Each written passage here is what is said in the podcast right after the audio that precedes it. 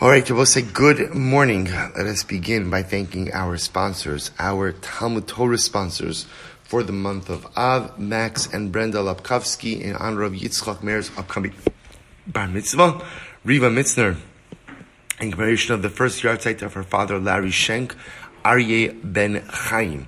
Our week of learning sponsors, Mark and Sarah Meisler for the yahrzeit of Mark's grandmother, Ann Altman, Chana Devora Bas Yehuda, and Bill and Razy Eskin, Lezecher Nishmas, Bill's father, Mordechai ben David, on the 7th of Av, and Lezecher Nishmas, Razy's mother, Sivya Bas Moshe Aaron, on the 8th of Av. And our Daf Yomi sponsors, uh, Maish and Devora Wordesheim, information of Devora's father's yahrzeit, Aryeh and Leib ben Yosef, we hope that in the amount of our Talmud Torah, all of the Neshamos will have an Aliyah and the families a Nechama. And above say with that, let us begin. Today's daf is daf Hey. We have a really beautiful daf ahead of us today with some incredible Yisodos.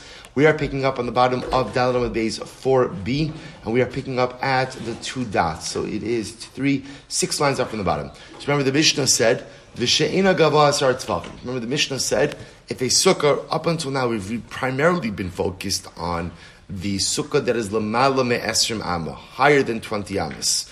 Right? Although we've spoken about the sukkah that's too short as well, but that's been our primary focus. Now we're switching gears a little bit and focusing on the sukkah that is less than 10 tfachim high. Remember again, just for our purposes, a tefach, we'll call it for illustration purposes today, just three inches, right? It's, it's really, it's like, like, like many of these shiurim, it's a machlokes if it's somewhere between three and four inches, but just for illustration purposes, we'll go with three inches. So a sukkah that is less than 10 tfachim high, 30 inches, 30 inches, ultimately, again, is not a sukkah, says the Gemara Minalan. How do you know? So we'll say essentially what the Gemara is saying is as follows that the minimum dimension of an acceptable wall is 10 amas, uh, 10 tfachim, excuse me. So where do we know that from? Where do we know that 10 tfachim represents the minimum dimension of a wall? So the Gemara, in height, of course I'm referring to. So Minalan, it's my Rav, Rabbi Chani, Rabbi Yochanan, Rabbi Chaviva, so we'll say, so we learned Rav, Rabbi Chanina, Rabbi Yochanan, Rav Chaviva. So the Gemara says, Masnu bekula Seder Moed Zuga. Whenever you see this group mentioned throughout Seder Moed, Chilufe Rabbi Yochanan Uma'ayl Rabbi Yonasan. Okay, just a technical issue. Take Rabbi Yochanan out of that list and instead insert Rabbi Yonasan. Fine. We'll say, what do they say? Aron Tisha, Vikapores Tefach, Hare Kanasara. Now we'll say, listen to this. The Aron, the ark, the ark had a height of nine tefachim, and the lid of the aron was one tefach. So when you looked at the aron in total, you had a total height of ten tefachim, of ten tefachim. Uksiv, and I both say, why is this important? What does it say by the aron? Beno arati lechasham v'dibarti itcha me'ala kaporas. And I both say, what did it say by the aron? By the Aron, said, Hashem said, I will become known to you there, and I will speak to you from on top of the Kapora. So also, remember again, the Shechina, the Shechina spoke, spoke to Moshe Rabbeinu, ultimately again from the top of the Aron, really from between the Kruvim, but from on top of the Aron. Okay, now watch this. So, I'll say, so there's going to be three steps to this. Step one, step one, the total height of the Aron, 10 tefachim right? The ten tefachim is comprised of nine tefachim of the height of the aron itself, one tefach of the height of the lid. Okay, that's step one. Step two, the Shechina spoke from on top of the aron. Okay, step three, top of hay. The Tanya, Rabbi Yossi Omer, this is incredible. The olam lo yarda Shechina lemata. The Shechina never descended onto this world. The Shekhinah never descended ultimately beneath the Aron.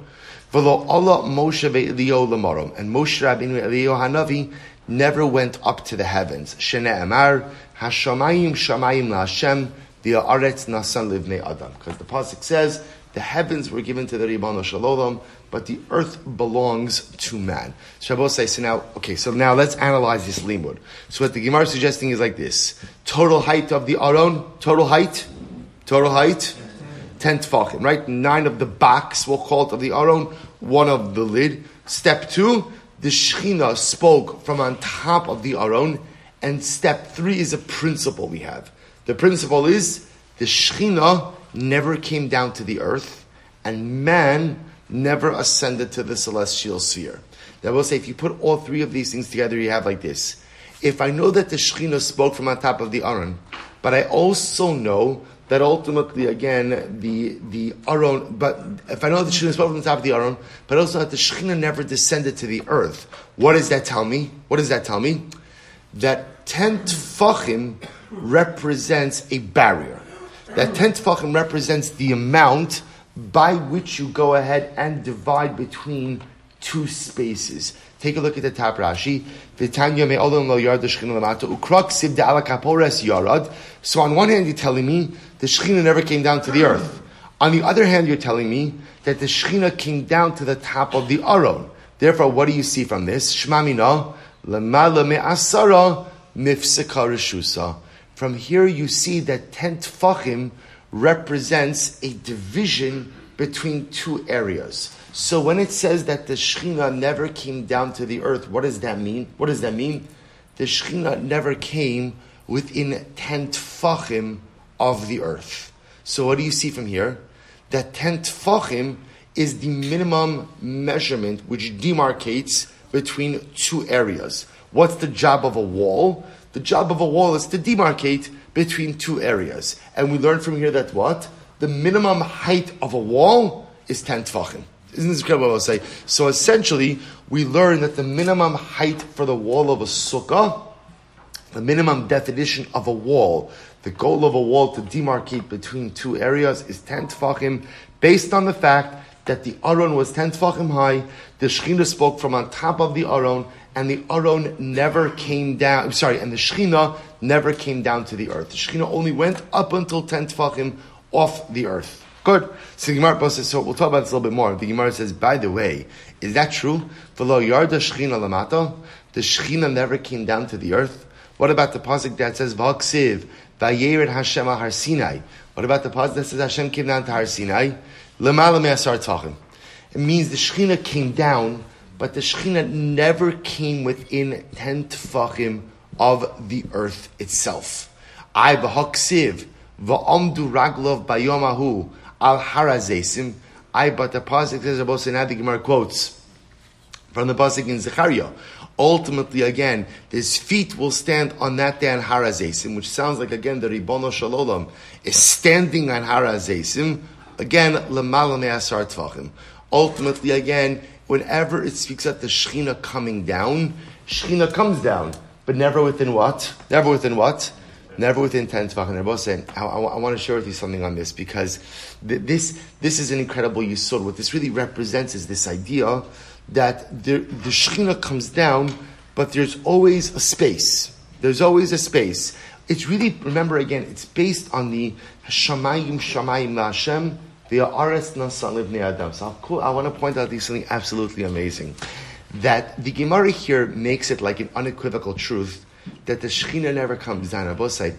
There, there are exceptions to this. You know, it's, it's like it's like a lot of times. Well, just a rule.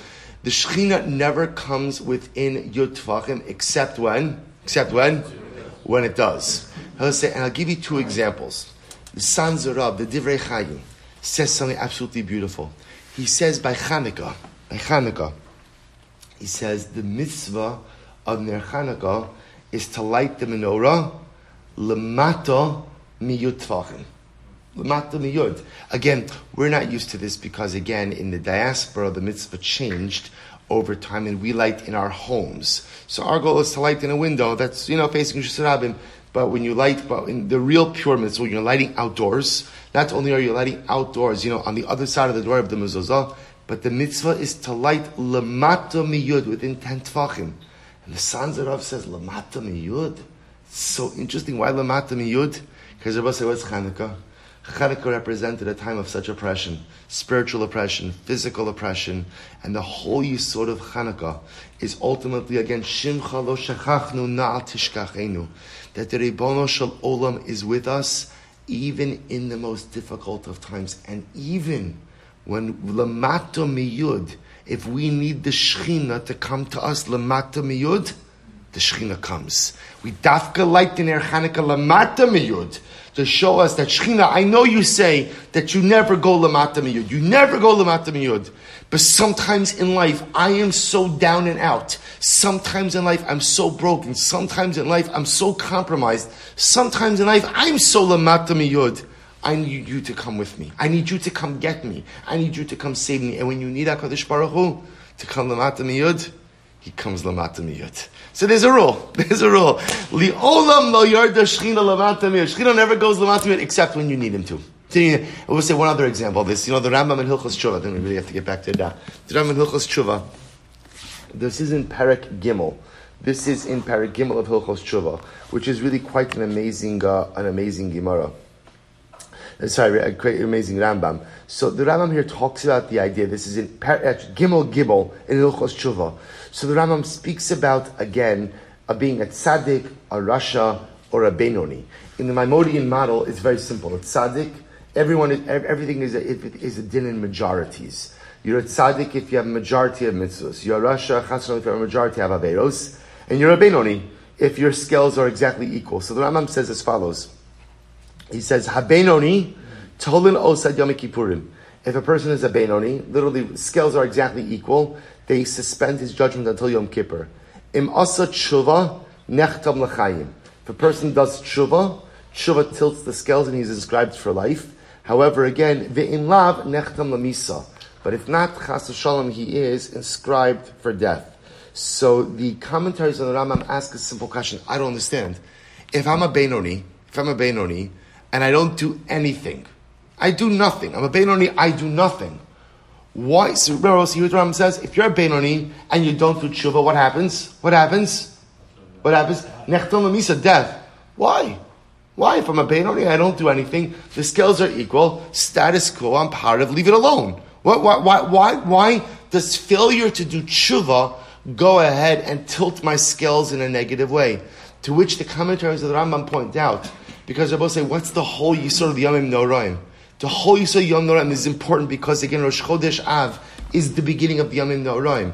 But say the whole idea of Yomim Noraim is Dirshu Hashem Behimatz that sometimes the Ribbon Shalom makes himself available to us in unprecedented ways. Meaning, Yamim Noraim, the Shechina comes Lamata Miyud. The Shechina comes Lamata Miyud.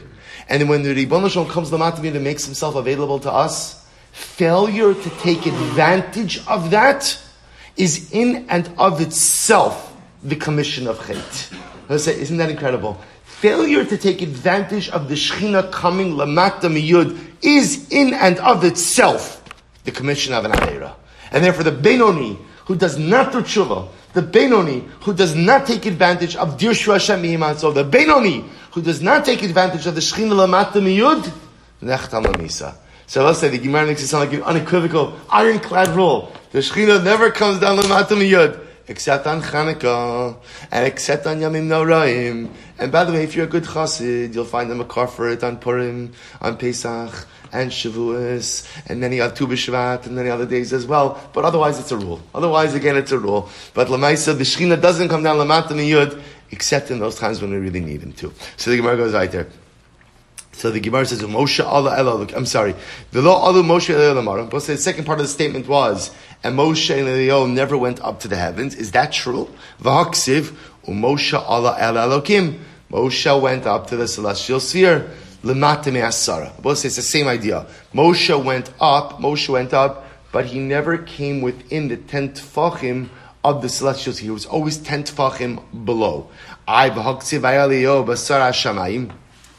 I, the Pasuk says that Eliyahu went up in a storm, right, in a, in a wind, in a storm wind to the heavens. Lemata me'asara. Same idea, but I'll say again. So yes, you'll find people, human beings, when I say find people, Moshe and Eliyahu going up to the heavens, but once again, essentially what's happening over here is they're always lemata me'asara. The same way that when the Shechina comes down, the Shechina hovers lemala me'asara, he comes down but never within 10 tfachim of the earth. When human beings go up to the celestial sphere, they go up, but they're always below 10 tfachim of the celestial sphere. I v'hoksiv ma'aches pinei kisei parshaz alav ah, anano. I, but the Gemara over here quotes the pasuk from Iyov that says that Moshe Rabbeinu was able to hold on to the throne of Hakadosh Baruch Hu, and the Ribbon Shalom spread his cloud over Moshe Rabbeinu. Vam Rabbi Tanchum Melami Shepiresh Shakaim Liziv Shchinoso Va'anano Alav. And the pasuk, and again, the Rabbi Tanchum says it means that Hakadosh Baruch Hu spread his Shechina over Moshe Rabbeinu. So it sounds like if Moshe Rabbeinu is literally holding on to the throne of HaKadosh Baruch Hu, that means he is in the celestial sphere, once again, lemata me'asara. Below 10 tfachim, I mikol makom ma'aches pnei kisei But one second, it says that he's holding on to the throne of Hashem. If he's holding on to the throne of Hashem, how can you say lemata me'asara? Ishtarvuve ishtarviv like kisei ad asara bin nokit be. So I will say what happened. The Shechina lowered his throne to within 10 so that Moshe Rabbeinu was able to touch it. We'll say, do you understand what that means? How, how profound that is? Along the same thing that we said before, that sometimes the Ribono Shel Olam takes the Kisi covered and brings it to us. Because so many times Chalish Baruch Hu recognizes, I can't make it to him. I, I, I cannot make it to him. I can't make it to Shemayim, and I can't make it to the Kisya covered, and I can't make it Lamala Miyud. But it's Cheresh Baruch who says, if you can't come to me, if you can't come to me, ultimately again, I will come to you. And incredible you saw. We say it, um, we say it, we say it in davening, in, in Musaf of the, of the Regalim. We say, uh, Melech Rachamon, Rachamon Tov Umetiv, Hidaresh lanu. Hidaresh lanu. Right? Shuva elenu. Yitzhak Baruch will seek us out. Come back to us. Michash Baruch come back to us. You know, more often than not in life, it's not God that's leaving me, it's me that's leaving God. How could I have a chutzpah to ask HaKadosh Baruch Hu to come back to me? Because Jews are filled with chutzpah. And sometimes that chutzpah serves us very well. And I say, Kadosh Baruch Hu, you know what? I know.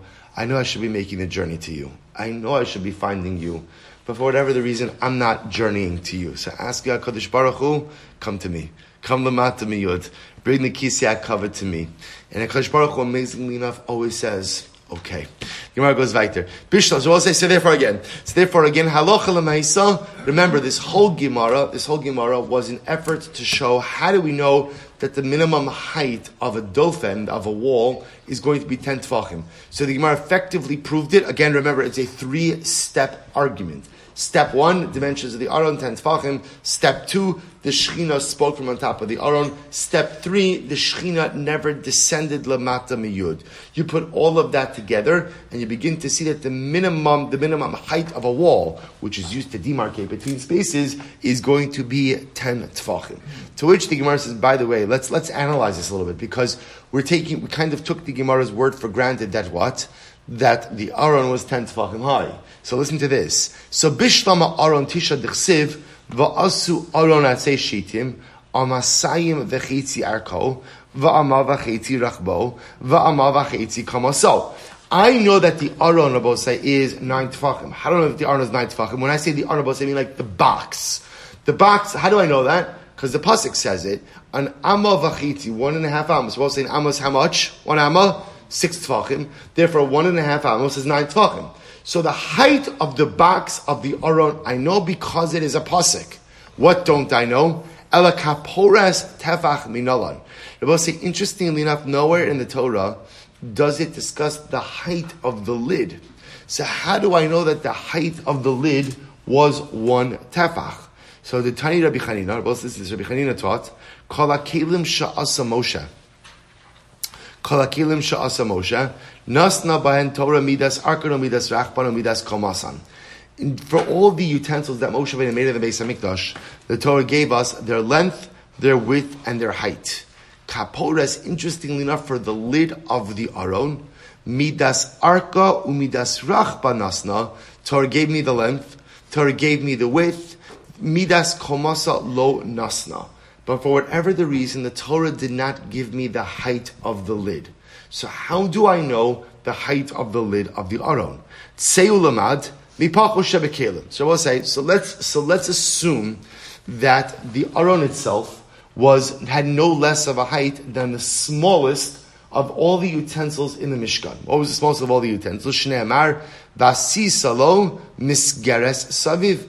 The pasuk says you should make a border. Both say this is a border around the shulchan, around the mizbech. Make a border. So the Gemara says, ma, so the Gemara says, "Vasislo miskeres tefach saviv, ma lahalan tefach, afkan tefach." So say, so I would assume that the lid of the aron is no less than the smallest kli. The smallest kli was the border, right? Was the border, the miskeres on certain kalim. The miskeres was the miskeres was a tefach. So, so to the lid must have been a tefach as well. I v'nelif mikalim gufayu. I will say, but why not go ahead? You see the miskeres. The miskeres ultimately again was not really its own its own like real kli. It was more like an accessory to a kli. So if that's the case again, why not learn out the minimum height from a kli itself? To which the Gemara says to which the Gemara gufayu, to which the Gemara says tafasta meruba lo tafasta. Ultimately, again, the Gemara says because in general, say, you know, we, have seen this concept many times. Tafasta meruba lo tafasta, which means if you have a choice between two things, one small and one and one larger, in the world of shiurim, better to go ahead and take the smaller shiur than the larger shiur. Because again, if you go with the smaller shiur, by definition, you're always right. Because even if it turns out to be the larger shiur, the larger shiur includes the smaller shiur. Mm-hmm. If you choose the larger shiur, you may end up being wrong. Tafasta meruba, you know, there's a lot of hashkafa in that as well. Because again, in life also sometimes this is a big question, right? What, in, in, in terms of even of one goals, one's goals and aspirations right? How, how high should one reach in their goals and aspirations in life?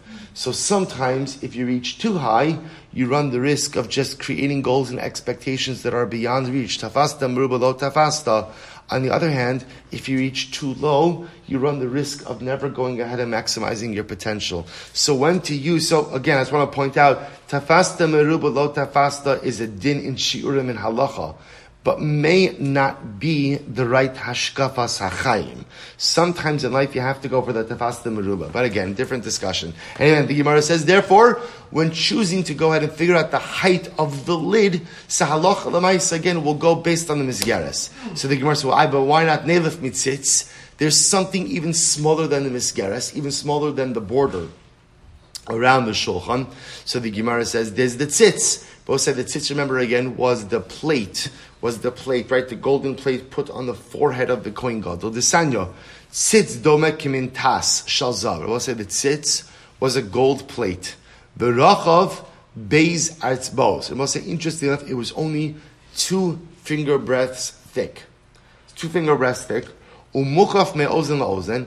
And it went from ear to ear, so you know, it was wrapped around the forehead of the Kohen Gadol. Uksiv alav beishitin. And it had writing on two lines on one line it would say Yud Hey Milamala, the code Yud Hey Milamala, the Kodesh Lamid, the Kodesh Lamid Limata. So I'll say on the first on the top line it would say Yud Hey, and then Vav, and then Hey, the name of Hakadosh Baruch Hu, and on the second line it would say Kodesh LaHashem. Rabbi Elazar, Rabbi Yossi, Rabbi Elazar Yossi said, Aniri Isiv Beromi, the Kasav Alav Kodesh LaHashem B'Shita Achas. Just as in a about Rabbi Eliezer, Rabbi Eliezer ben Yossi, Rabbi Yossi says, I saw the ta- I actually saw the tzitz in Rome. I will say, if you look at Rashi, Rashi says over here, Ani re'isil baromi, shech nisula otzar melech kidamir megillah. But say the Gemara Maseches Megillah discusses that Rabbi Eliezer did a did something positive, did something well for the Caesar, and the Caesar offered him reward, offered him the opportunity to go into his storehouse, his treasure house, and it was there that Eliezer saw some of the kelim of the Beis Hamikdash. So Eliezer says, "I saw the tzitz," and it wasn't written on two lines; it was written on one line. Okay, that's just the detail. So we'll say the Gemara is asking over here. So the tzitz is only two finger breadths thick. So why don't you say that the kapores maybe resembles the tzitz, and maybe the kapores is not one amma of height, but maybe it's only two finger breadths of height, right? So, I'm sorry, one tefach, one tefach of height, but maybe two finger breadths of height, to which the Gemara says, done in kli mikli, ve'in done in kli mitachshit. Because we'll say, interestingly enough, the tzitz is not a kli. The tzitz is a tachshit, is an adornment, right? It's really, really one of the bigdei kehunah. So the kapores, the lid, is a kli. So in trying to figure out the height of the kaporas of the of the lid, we're going to learn out a kli from a kli. So therefore, we'd rather compare it ultimately to the misgeres, which is also a kli, and not learn it out from the tzitz, which is not a kli, but rather a tachshit, an adornment. I have a nelif mizer. So we'll say, why not learn out from the zer? And we'll say, now what's what's the zer?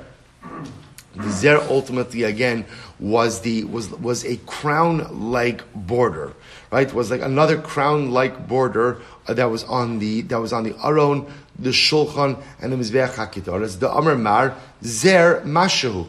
Both say that crown, which was really it was it was really just a decorative. It was a decorative, a, a decorative edging. So why not? So why not learn it out from there and say that the height of the kaporas could be any amount? After all, the amar mar zer mashu. The zera was any amount. There was no shiur for the zer. To which the Gemara says, "Done in kli mi kli, ve'ain done in kli mehechsher kli." Because we'll say ultimately again, we'd rather learn out a kli. The kaporas is a kli.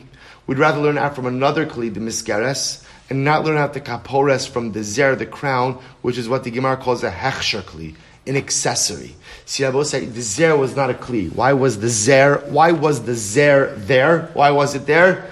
purely decorative. Purely decorative. It served no actual function.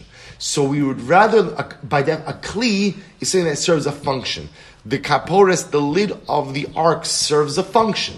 So Rabbi remember again, let's keep our eye on the ball. What are we trying to figure out? The Torah tells me the height of the box of the Aron. The height of the box of the Aron is what? Nine tefachim. I know that.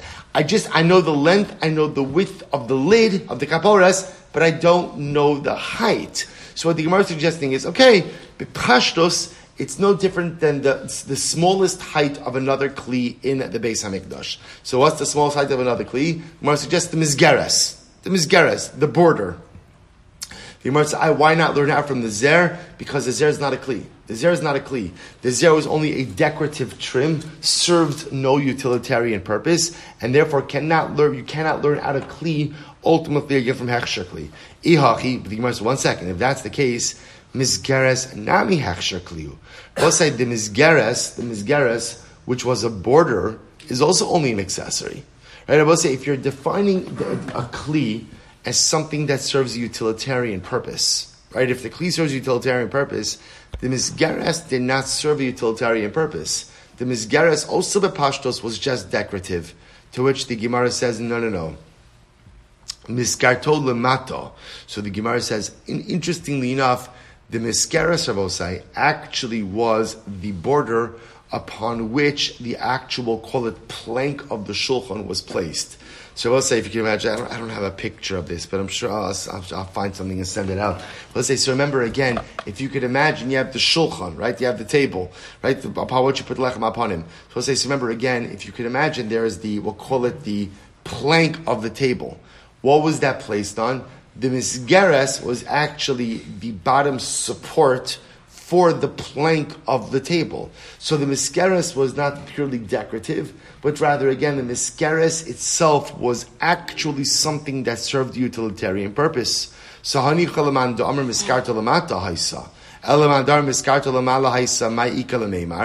I, but the Gemara says that's fine, but it's a machloges. That's fine according to the opinion that says that the misgeres was actually below. Therefore, the misgeres actually served to hold the shulchan together. Therefore, it's a kli. Therefore, again, you could use its one amma of height to go ahead and serve as a proof to the fact that the kapores was, I'm sorry, one tefach in height, was also one tefach in height. However, the Gemara says, according to the opinion who says that the miskeres was above the shulchan, in which case all it was was an accessory, just a decor- another decorative border. What is there to say? To which the Gemara says, Michael Hi Hechshakliu, Ela Donin Davar Shenitna Batora Mida, Midara Shenitna Batora Mida, Va'ayochichu Tzitz Vizer, Shalonitnu Bahen Torah Mida Klal. Rather, the says, at the end of the day, we want to learn something. The Torah gave measurements by the Aron, and the Torah gave measurements by the Miskeres. Therefore, we'll learn out the missing kaporas from the Miskeres, but not learn out from the tzitz and not learn out from the zer, for which the Torah did not give measurements at all. I will say it's actually very interesting. The Torah does not give measurements for the tzitz, and the Torah does not give measurements ultimately for the zer. Therefore, we can't learn out the lid of the aron from things which themselves do not have a shiur. Rather, we'll go ahead and we'll learn out the shiur from the misgeres, which the Torah does give a shiur of one tefach for. So the Gemara says, the Gemara says, um, uh, fine. Uh, uh, Rav Huna Amar, Rav Huna says. Rav Huna says this from here. How do so we'll say, so again, Huna is not switching gears. So first approach, so we'll say, remember again. Everybody's agreeing that where do we learn out the minimum height of a wall from? Where do we learn out from? Aron, right? Aron, right? Aron was a, was a height of 10 tfachim. 10 tefachim. Again, we went through the three-step limud, three-step limud. Of the Aron is 10 tefachim. Shechina spoke from on top of the Aron. Shechina never came down onto the earth. Therefore, 10 tefachim, minimum unit of wall demarcation. Beautiful. Now the Gemara says, by the way, how do you know the Aron was 10 tefachim? Specifically, I know the ark, the box of the ark was 9 tefachim. How do you know that the lid was 1 tefach? So we'll say first approach was we learn out the lid from the misgeres. From the misgeres, the misgeres, which was the border around the shulchan, was one tefach. That's like the minimum dimensions of the height of a kli. So the misgeres was one tefach. We learn out there for the height, the unnamed height of the of the aron was also one tefach. Good. That's approach one. Approach two. Rav Huna Mehacha. Rav Huna takes another approach, and Rav Huna says, El Pnei Kapores Kedma. So we'll say the pasuk says, uh, this is actually incredible. Back to Yoma. This is by the avoda of Yom Kippur. By the avodah of Yom Kippur. So the Torah says, "V'lakach midam apar v'izava etzba pnei kapores kedma." The pasuk says the kohen will take the dam apar and he will go ahead and sprinkle it al pnei hakapores onto the face of the kapores, the face of the kapores, the face of the lid of the aron. So the Gemara says, interesting that it calls the top of the aron a face. Vein panim pachos mitefach. And will say there is no such thing as a face of right, a human face that is less than one tefach in height. Interesting limud, right? So once it's calling the top of the aron, the lid of an aron, a face, pnei kapores, there's no human face that's less than a tefach in height. I ve'ima ka'ape amadeis. Ve'ima ka'ape debe yuchni. I, B'meir was is talking about the face of a Beyuchni. Beyuchni was a, a, a, humongous bird. A humongous bird. So he's talking about the face of like a Beyuchni bird, which was, Bar Yuchni, which was huge. So maybe the top of the aron was actually much taller. Again, tafasta meruba lo tafasta. No, come on, it doesn't make sense, right? If you go, you can't go for that. When, you have an unknown shear, you cannot go ahead and seize upon the largest shear. I, the Gemara says, tafasta lo tafasta, tafasta mo tafasta.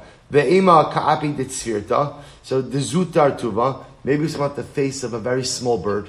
So maybe again, it's even much less than a tafach. Amar Rav Achabar Yaakov, Amar Rav uh, Achabar Yaakov, Rav Huna, Pnei Pnei Gamar. Rav Huna made a gzir shavav Pnei Pnei. Ksiv hacha el Pnei kaporis. It says over here to the face of the lid. Uksiv hasam me'es Pnei Yitzchak Aviv. And it says over there, right? It says in Bereshis. Ultimately, I will say this is by the this is by the episode of Yaakov and Esav by the Bechora. Meis Pnei Yitzchak Aviv v'neilif mipanim shamala tichsiv. I'm sorry. So therefore, I will say it's a human face. So Rav Huna says makes it clear Shavav Pnei Pnei Pnei Kapores Pnei Yitzchak Aviv that just like a human face is never less than one tefach in height, so too the lid of the aron is one tefach in height. This is Rav will say. I v'neilif mipanim shamalo. Why not say it resembles the face of HaKadosh Baruch Hu? Dichsiv, kiros pnei elokim batir I saw, I saw like that, the, the face of HaKadosh Baruch Hu when I was appeased. So we'll say the face of God. And how, how big is the face of God? How big is the face of God? Big. Right? Big. I don't know how big it is. But it's certainly more than a tafach. Again, I will say once again, tafasta meruba lo tafasta. Taf, right? Muat tafasta. Tafasta, muat tafasta. Say once again, what the Gemara is saying over here is, you know, when you have these unknown shiurim, right? We, we don't know. But when I have a choice of comparing it to something small versus comparing it to something large, I'll go with the small rather than the large. I have an elif mikruv. So we'll say, so here's what's interesting. Why not learn it out from the face of the kruvim themselves? Remember, again, I will say, perched on top of the aron were these two cherub-like figures, these two kruvim. So why not learn out the? So here's what I know. We'll say, the fact that the Torah goes out and talks about the pnei kaporas, the face of the kaporas. Rav is saying, you see from here that the height of the aron is like the height of a face. Rav is suggesting, based on Exir Shav of Pnei Kaporas, to Pnei Yitzchak Aviv, that the height of the aron is like the height of a human face, and the height of a human face is no less than one tefach. To which the Gemara says, well, maybe it's the face of the Kruvim. Maybe it's the face of the Kruvim. To which the Gemara says, V'neiluf mikruv. Why not learn from the face of the Kruvim? Dichsiv, ela kaporis yu pnei Kruvim. Right? By the kaporis should be the face of the Kruvim.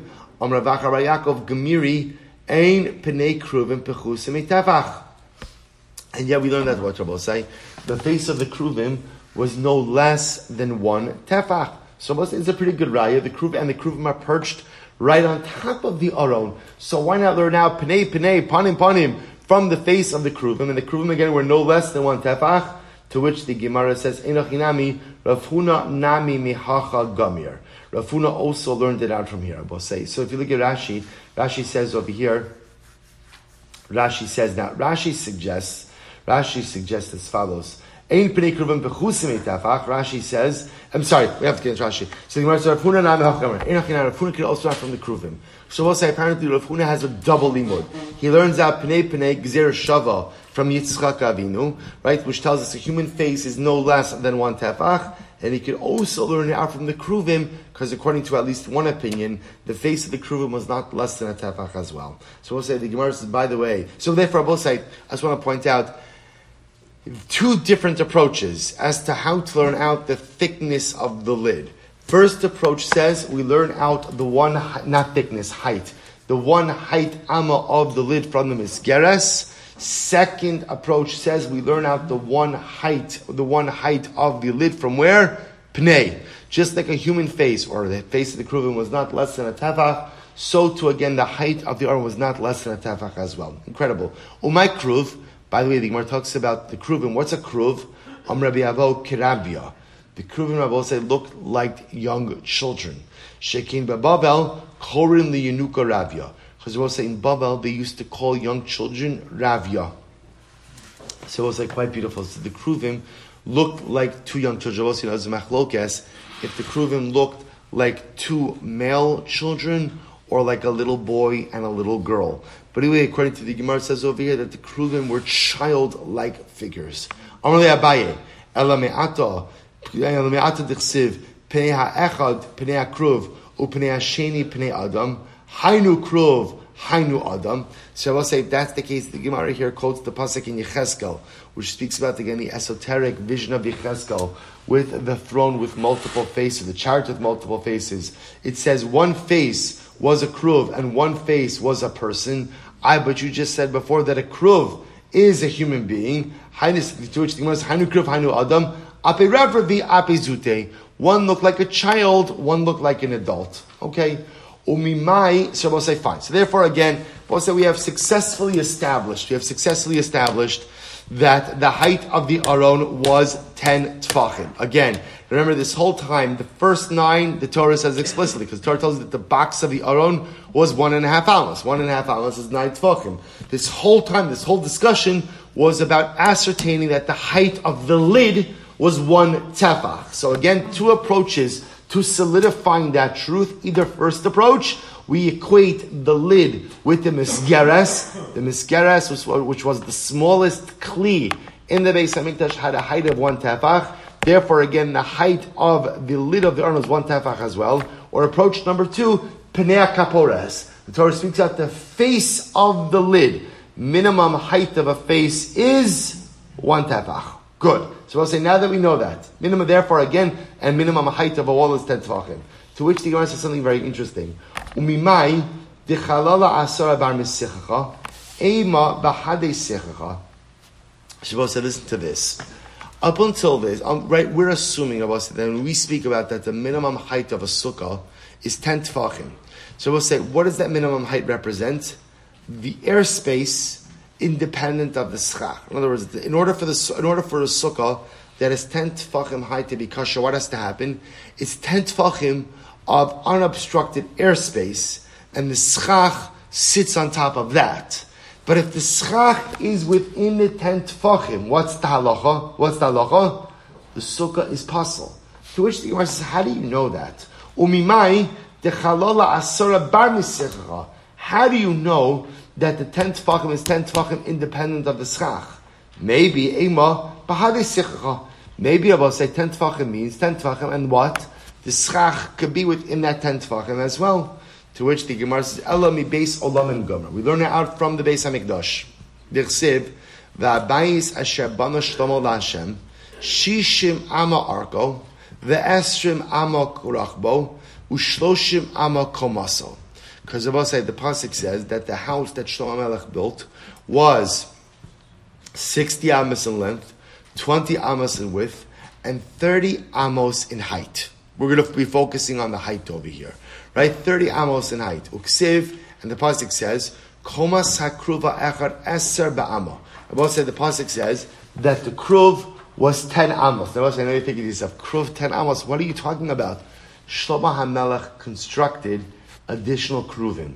This is not referring to here the kruvim that sat on top of the aron. This is talking about additional cherub-like figures that Shlomo HaMelech fashioned for the Holy of Holies, the Kodesh HaKadoshim.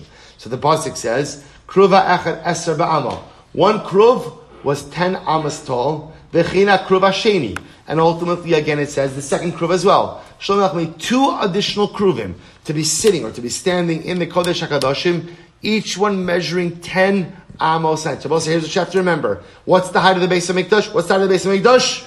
30 amos. Height of the kruv? Height of the kruv? 10 amos. Okay, now watch. The Tanya, we learned Mamatz in the beis olamim kruvim b'shlish habayis in. In the beis hamikdash, it turns out that what that the kruvim stood at one third of the height of the beis Hamikdash. We'll say again, not no rocket science. So I'm not good at math, but this one's pretty straightforward. Right? We've got 30 amos of height in the beis hamikdash, 10 amma high kruv. The kruv stands at one third of the height of the mikdash. So kruvim b'shlish habayis in. So the Gemara says, Mishkan Nami Kruvim B'Shlish Habayis Imdim. So Rabbi said we can extrapolate from this that also the Kruvim in the Mishkan.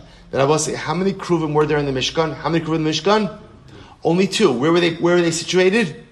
On top of the Aron. So just like the Kruvim, the new Kruvim that Shlomo built in the Mikdash, sat at one third of the height of the Mikdash, so to the Kruvim in the Mishkan, sat at or were perched at one third height as well.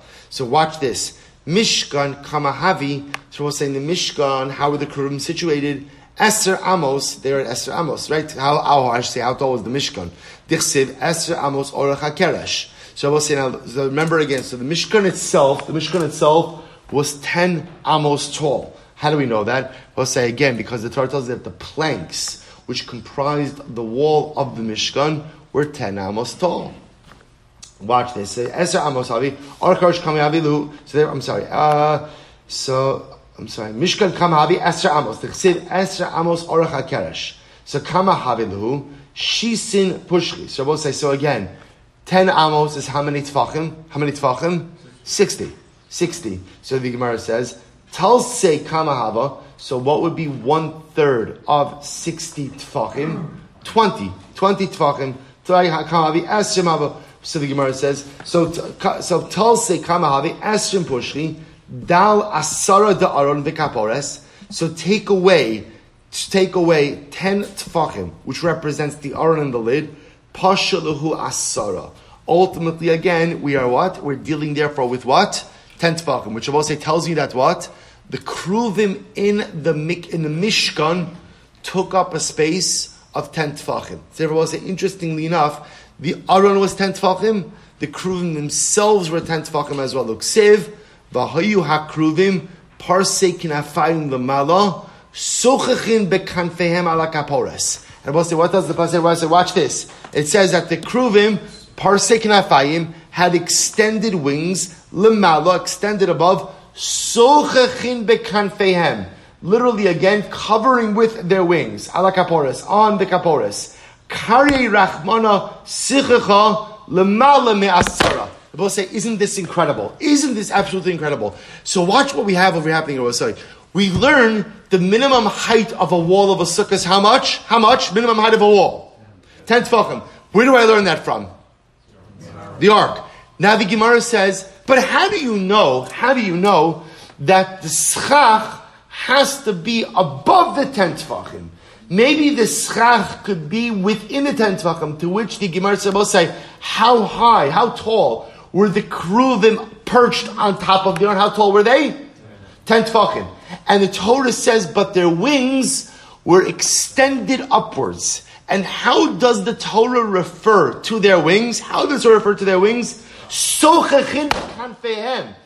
what do you see? And we'll say the wings were perched above the ten tefachim. So what do you see from here? That the schach has to be above the ten tefachim. So right, the schach can't be because it was because the wings themselves, the wings themselves were perched above the ten tefachim. The Torah calls their wings schach. So from here you learn that schach can't be besoch yud, has to be lemalim yud. So we'll say such a dramatic limud. The entire sukkah, we'll say, is learned from the aron. The minimum height of the wall is learned from the box of the aron itself. And the notion that the schach cannot be within yud is learned that from the kruvim. We'll say, isn't this incredible? Isn't this incredible? I would assume if there was more caffeine in the coffee, you would mamish be falling off. Ari, did you say you switched to Starbucks? No. Did Ari leave? Uh, did he, he left? He's not here. Sleeping. Oh, he's okay. Right? So, say, so again, I just want to point out, isn't this absolutely incredible? So the, which by the way, we don't have time for it now, but api derech hashkafa, that the entire sukkah is from the Aron. The entire sukkah is from the aron. I will say that's why when we remember again when we speak about the idea, like the Zohar says, that entering into the sukkah is entering in b'tzela dehemenusa, entering into the protective shadow, the protective embrace of Hakadosh Baruch Hu. Now I understand it because the entire sukkah is rooted in the aron. Right? The minimum height of the wall is the minimum height of the actual box of the aron. The din of the schach, the idea that the schach cannot be lamata miyud, but has to be again at 10 or above, is mamish learned out from the kruvim. Incredible. Incredible. Let's just finish. So the Gemara says, So the Gemara says, Mimai, Mimai, we'll have to stop over here. We'll pick up Emir Hashem again. We're not finished. I'm kind of leaving you off in the middle. All right, one more line. Uh, no, we'll stop. We'll stop. Uh, so we'll stop. We will pick up Amirat Hashem because the Gemara is just going to ask. The Gemara is just going to ask, how do you know how the wings themselves were actually situated? Amirat Hashem will continue with that. The Gemara will say, Shkoyach. Uh, so also just a reminder, Mir Hashem, this morning we have uh, beginning after davening a little kol boker, an opportunity for those who have the time to spend a few moments in Hashem, staying in the beis medrash and learning a little bit. Those who want to learn by Chavrusa, learn by ourselves. Also, Rabbi Reuven Venik is here. I'll be giving a little halacha chabura immediately following davening. There'll also be a, a, small breakfast for anyone who wants to say Monday through Thursday, Mir Hashem.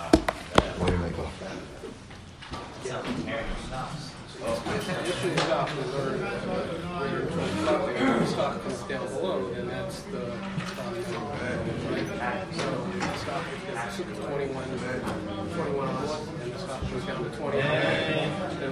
long as it's Hamas to Tfilas Muru Mechamasa. So we're already talking about schach and set the measure. Why is it the same thing today? If the schach comes down below 10 stock, then you can equate it to yesterday. The schach set the measurement. No, the Gemara already said that yesterday. If schach comes within Yud, it's the whole second zone. The if you take the 20 on, if, if, if your sukkah is 21 okay, and the schach comes down to 20 provided everything is okay, then the sukkah is okay, right? So it already sets the bottom limit as being the schach. Today do we already learn, why do we have to go through this whole thing? We already learned out that the schach really sets the bottom limit of the sukkah. Therefore what? You have to learn it from the proof, the proving and all that because you learned it. You already learned it yesterday. I, I, I hear it. I, I think I, because I think I would say is yesterday was a statement. I don't know it's true. But they didn't bring this whole proof I, yesterday. I, but okay, but you know, You would think they would that's bring not proof that's not yesterday. a question. You know that happens all the time. I think yesterday's statement is true because of this. Then Why not quote it this whole yesterday? Yeah, I- and then back back in today to yesterday. I, I, I hear that. I hear it.